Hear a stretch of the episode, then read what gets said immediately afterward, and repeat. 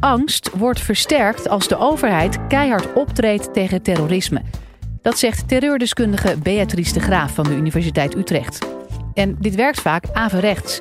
Zoals het ook gaat bij een zeurend kind, is negeren eigenlijk een veel betere manier om ermee om te gaan. Aan deze podcast wordt duidelijk hoe Nederland deze techniek eerder succesvol heeft toegepast. Live vanuit Club Air is dit de Universiteit van Nederland.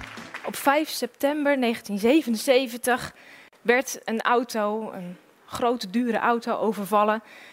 Een aantal lijfwachten werd gedood, de chauffeur werd gedood en de man die in die auto zat werd gevangen genomen. Het was Hans Martin Schleyer. Hij was de voorzitter van de Duitse werkgeversorganisatie en hij had een verleden, zo werd gezegd, uh, als hooggeplaatste nazi. De daad werd opgeëist al vrij snel door de Rote Armee-fractie, een Duitse organisatie, een speciaal commando, Siegfried Hausner Commando, dat dat deed om een elf in Stamheim gevangen gezette kameraden vrij te krijgen. Aanvankelijk werd Schleyer eerst in Keulen vastgehouden. Daarna werd hij vervoerd hier naar Scheveningen, naar de Simons de Vinweg. De voorbereidingen voor deze daad waren in Amsterdam gedaan, aan de Bade-Powellweg. En hij werd hier bijna nog Schleier opgespoord toen een uh, RAF-lid een auto ging huren en daarbij tegen de lamp liep met een valse pas. De politie ging erop af, maar was slecht uitgerust en werd beschoten, wanneer, waarna dus de terroristen samen met Schleier naar Brussel zich verplaatsten. Op 13 oktober waren er een aantal Palestijnse terroristen geholpen door Duitse collega's die deze actie kracht bij wilden zetten en die een vliegtuig kaapten met 86 toeristen aan boord. Op weg van München naar volgens mij Ibiza. Drie dagen later doden ze de gezagvoerder en twee dagen later op 18 oktober viel de GSG 9, dat was de Duitse speciale antiterroristische eenheid die na 1972 aanslag in München was opgericht. Het was eigenlijk de eerste grote actie waarbij ze uh, konden laten zien wat ze konden. En dat lukte. De, de, het vliegtuig werd bevrijd. Alle toeristen, alle passagiers werden levend uit het toestel bevrijd.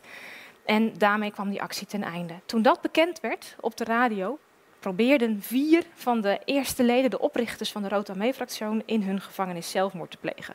Gudrun Enslin, Andreas Bader, Jan Karaspe. Hen lukte het. En uh, Irmgard Muller probeerde ook zelfmoord te plegen, maar bleef leven. Een of twee dagen later werd Schleier dood in een Audi gevonden, net over de grens in Mulhouse. Het was een actie die de wereld opnieuw helemaal in spanning hield. Gebiologeerd keken de mensen toe. Zeker ook naar de foto's die van Schleier werden verspreid. Uh, de hele Duitse grens was afgegrendeld, hermetisch afgegrendeld. Helikopters vlogen over het land. Hoepschrauben, springvaandungen, dat in één keer overal helikopters een gebied afzetten. En de mensen met rastenvaandungen helemaal gingen uitkammen. Grootschalige moderne technieken. Degene, de commandant die achter deze actie zat, dat werd ook wel commissaar computer uh, genoemd. Dat was een, een, politiecommissaris Horst Herold, die ook voor het eerst de computer invoerde om een soort profiel van terroristen op te stellen. Het was een hele moderne vorm van terrorismebestrijding. Maar het lukte dus niet. Schleier werd doodgevonden. Wie was deze organisatie? En hoe zat het nou met die connectie met Nederland? Het was een organisatie die eigenlijk maar bestond uit een handjevol leden met een eerste generatie, een tweede generatie die deze actie uitvoerde en later ook nog een derde generatie.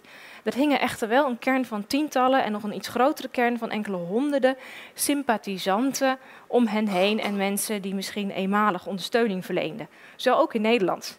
Er waren ook één, twee Nederlanders die zich bij de RAF hadden aangesloten. Er was een Nederlands steuncomité. Er waren Nederlandse advocaten, waaronder Pieter Bakker-Schut, die zich voor de RAF inzetten. De RAF kwam ook hier voor logistiek, voor safehouses hadden ze in Nederland. Er is in Nederland ook een politieagent, er zijn twee douaniers doodgeschoten en andere zwaar verwond door de RAF, ook in 1977, 78. Peter Jurgen Book was ook een RAF-lid dat veelvuldig in Nederland verbleef, omdat hij ook verslaafd was aan drugs. Dus als hij dan weer dreigde te flippen, moest de RAF weer hals over kop met Peter Jurgen Book naar Amsterdam om eventjes bij te tanken. De RAF, de Rote Armee-fractie, de naam kwam van Rote Armee-fractie om aan te geven dat het een groepje was dat deel uitmaakte van een wereldwijde internationale van rode terroristen. En waar waren die nou eigenlijk mee bezig? Nou, je zou kunnen zeggen dat ze vier motieven hadden, uit vier bronnen putten. In Duitsland de RAF. Allereerst onvrede onder de studentengeneratie tegen gebrekkige hervormingen en met name ook gebrekkige denazificatie. Er zaten in Duitsland gewoon nog steeds nazi's, zei men, en was ook zo op hoge plekken. Zeker ook in het overheidsapparaat.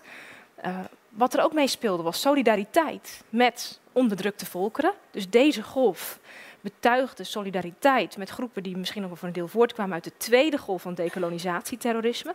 Wat er ook meespeelde, een aantal van deze leden, met name Andreas Bader, vertoonden ook een overschot aan criminele energie. waren ook gewoon thrill seekers. Ze naaiden hun eigen kostuums in elkaar. Bader was ook een groot bewonderaar van de film The Battle of Algiers. En hij probeerde zich ook zo net zo te gedragen als de hoofdpersoon die in die film de strijd van de FLN aanvoert. Dus daar identificeerde zich ook mee.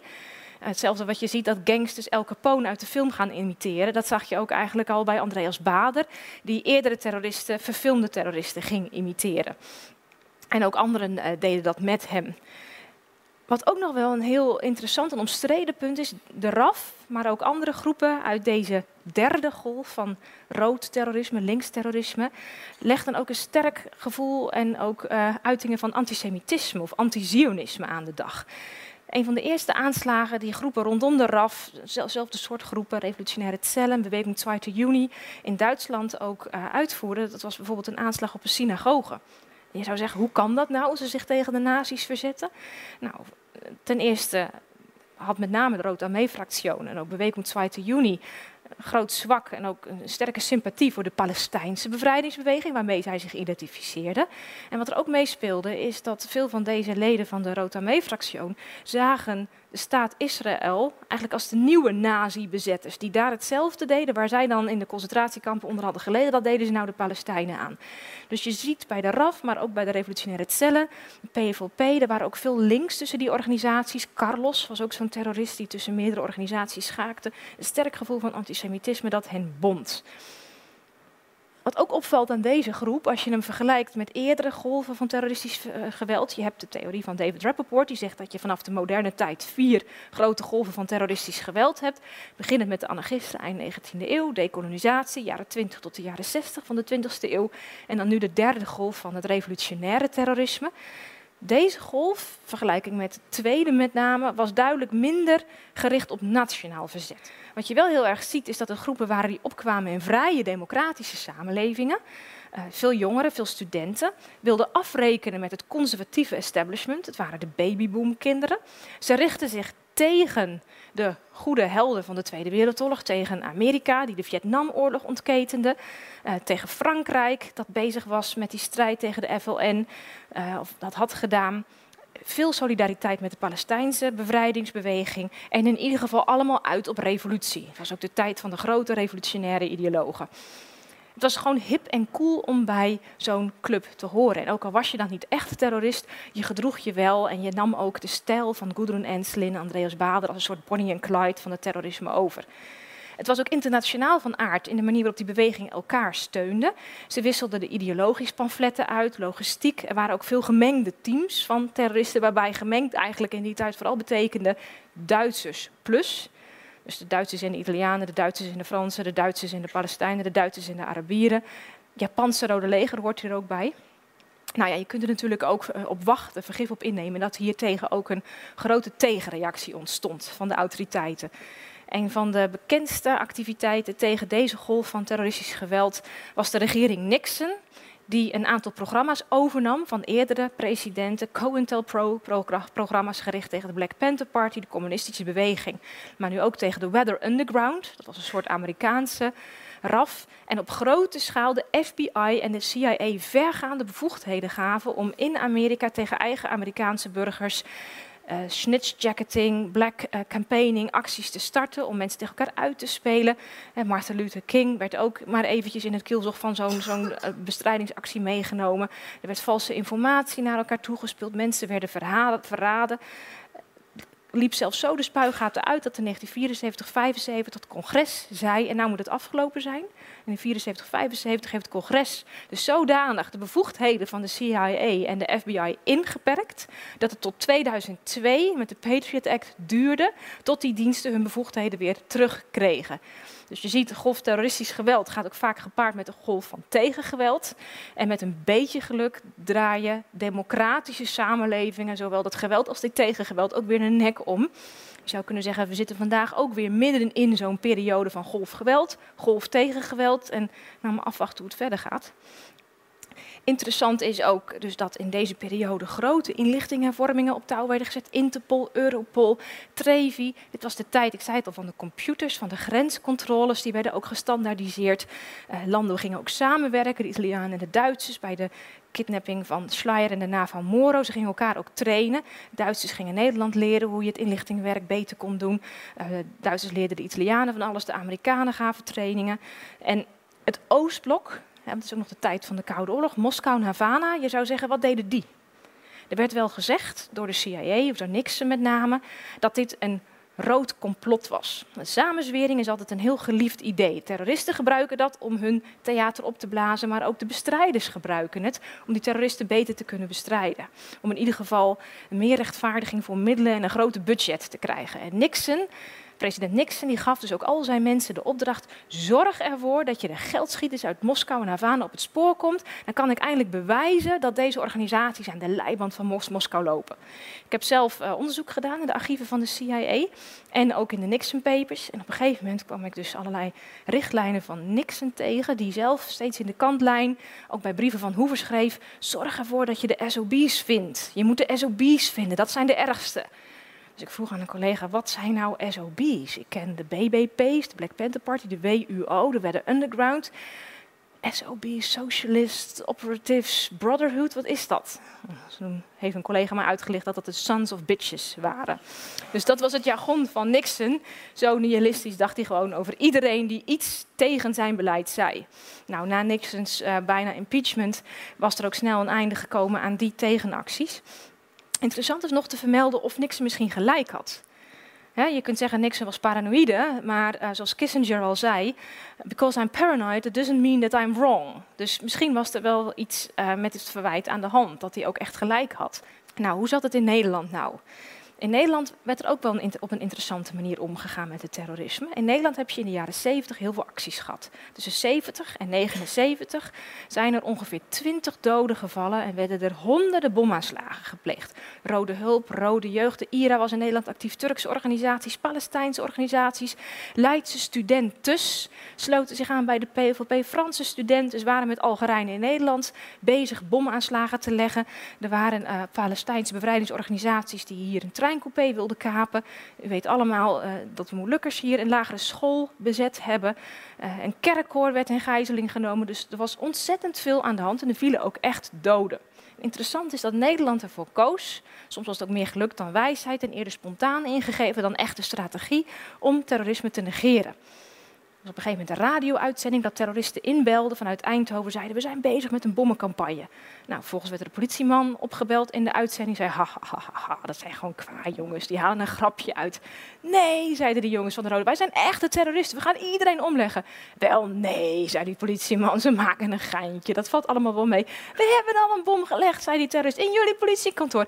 Nee hoor, zei de agent. Het was gewoon een houtkacheltje dat ontplofte.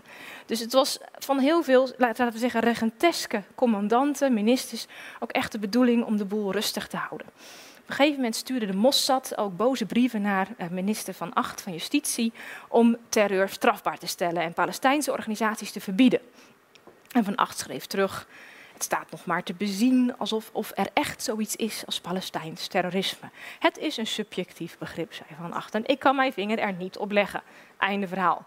Dus het was natuurlijk een bepaalde tactiek om jezelf een beetje uit de nesten te houden. En je zou kunnen zeggen, het werkte. Want de Molukkers, de Rode Hulp, de Rode Jeugd, ze gaven uiteindelijk op. De Rode Hulp heeft zelf ook toegegeven dat het mede was door het gebrek aan aandacht.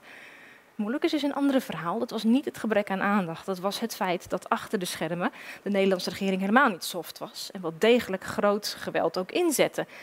De jets die over de trein heen vlogen, de speciale eenheden die erin kwamen, eh, de zes kapers die werden doodgeschoten. Het was zeker geen soft optreden, maar het was wel heel erg gericht op het buitensluiten van de media, het niet geven van aandacht aan het terrorisme. En in die tijd kon dat ook nog. Van acht kon nog de hoofdredacteuren van de kranten bij zich in zijn kamer vragen en zeggen: Jongens, er is van alles aan de hand. Ik heb een antiterreurofficier, we zijn ermee bezig, maar alsjeblieft, schrijf er niet over. En vervolgens deden die hoofdredacteuren dat ook niet. Nou, dat kun je vandaag de dag natuurlijk niet meer indenken, dat de media zich op die manier nog aan de leiband laten leggen. Nou, deze golf eindigde. Hoe eindigde die? Niet alleen door negeren in Nederland, maar ook door zware repressie. Ook door het feit dat veel van deze terroristische organisaties niet zo'n natuurlijke achterban en toevloed hadden van recruten. Zoals de decolonisatieterroristen dat hadden. De underground gaf het op. Rotamee-fractie is misschien nog wel het langst in leven gebleven, maar ook die moesten na de val van de muur en ja, je kunt zeggen, de deconfituur, het failliet van het communisme toegeven, dat ze eigenlijk niet echt meer een duidelijke motivatie hadden. Ik vind dat je aan deze golf heel duidelijk kunt zien dat een theater van de angst iets is dat je zelf in de hand hebt. Geen enkele terroristische organisatie in deze periode is erin geslaagd met terroristische middelen en democratie om zeep te brengen. Dat doet pas wanneer een regering zelf kiest zijn eigen democratische waarden overboord te zetten. Er is geen algemene contraterrorisme-wet. Wat je ziet is dat overreactie zeker niet tot beëindiging leidt, maar dat een heel nauw op maat gemaakte aanpak, sancties, preventies, misschien soms waar het kan negeren, dat dat werkte.